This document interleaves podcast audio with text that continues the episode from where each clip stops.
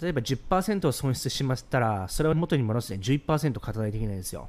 例えば50%失ってしまったら100%減しないといけないんですよ。つまり50%失ってた時に、その後に50%勝っても、それって100%になるんです。ブレーキインになるんですよ。逆に言うと、90%失ってしまったら、900%のゲインしないと元に戻らないんですよ。元本。だそれだけ1回負けちゃうと、勝ちに戻すのは本当にむずいんですよね。ここがね、大体分かってない人が多いんです、まず。だから先にどっちをね、優先順位置くかっていうと、勝つことに優先順位を置くんじゃなくて、損失を減らすことが一番大事なんですよ。負けてもいいんですよ。いっぱいいっぱいいっぱいいっぱいとかなら。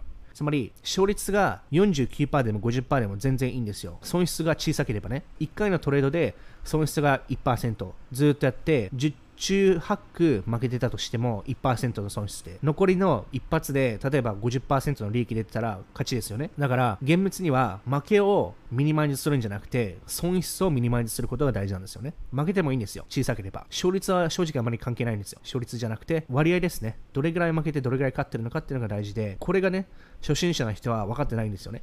だから、レバレッジかけちゃう人いますよね。それはいかにね、10倍もレバレッジかけて、じゃあ負けちゃった場合、それね、元本まで戻すのにどれだけ大変かってことなんですよ。だから一番最初は、勝つこと、利益を出すことに目的を置くんじゃなくて、損失を下げることが大事なんですよ。それだけ。つまり、待つも相場なんですよ。待つのがいかに大事か。待つってことは、損失を0%に抑えてるわけですよ。あの、一般人からしたら、ああ、全然儲けなんねえなつまんねえなって思ってるかもしれませんよね。じゃあ儲けたいから買い入れちゃおうかって言って、損失30%。ああ。30%の負けと0%負けどっちがいいですか ?0% の方がいいですよね。で、これ見てみると30%負けたら42%の勝ちをしないと元に戻んないんですよ。わかります？そう。だから1年単位でやるわけですよ、私の場合は。毎月買うもんじゃないですから。うん、そこを分かってもらわないといけないんですよね。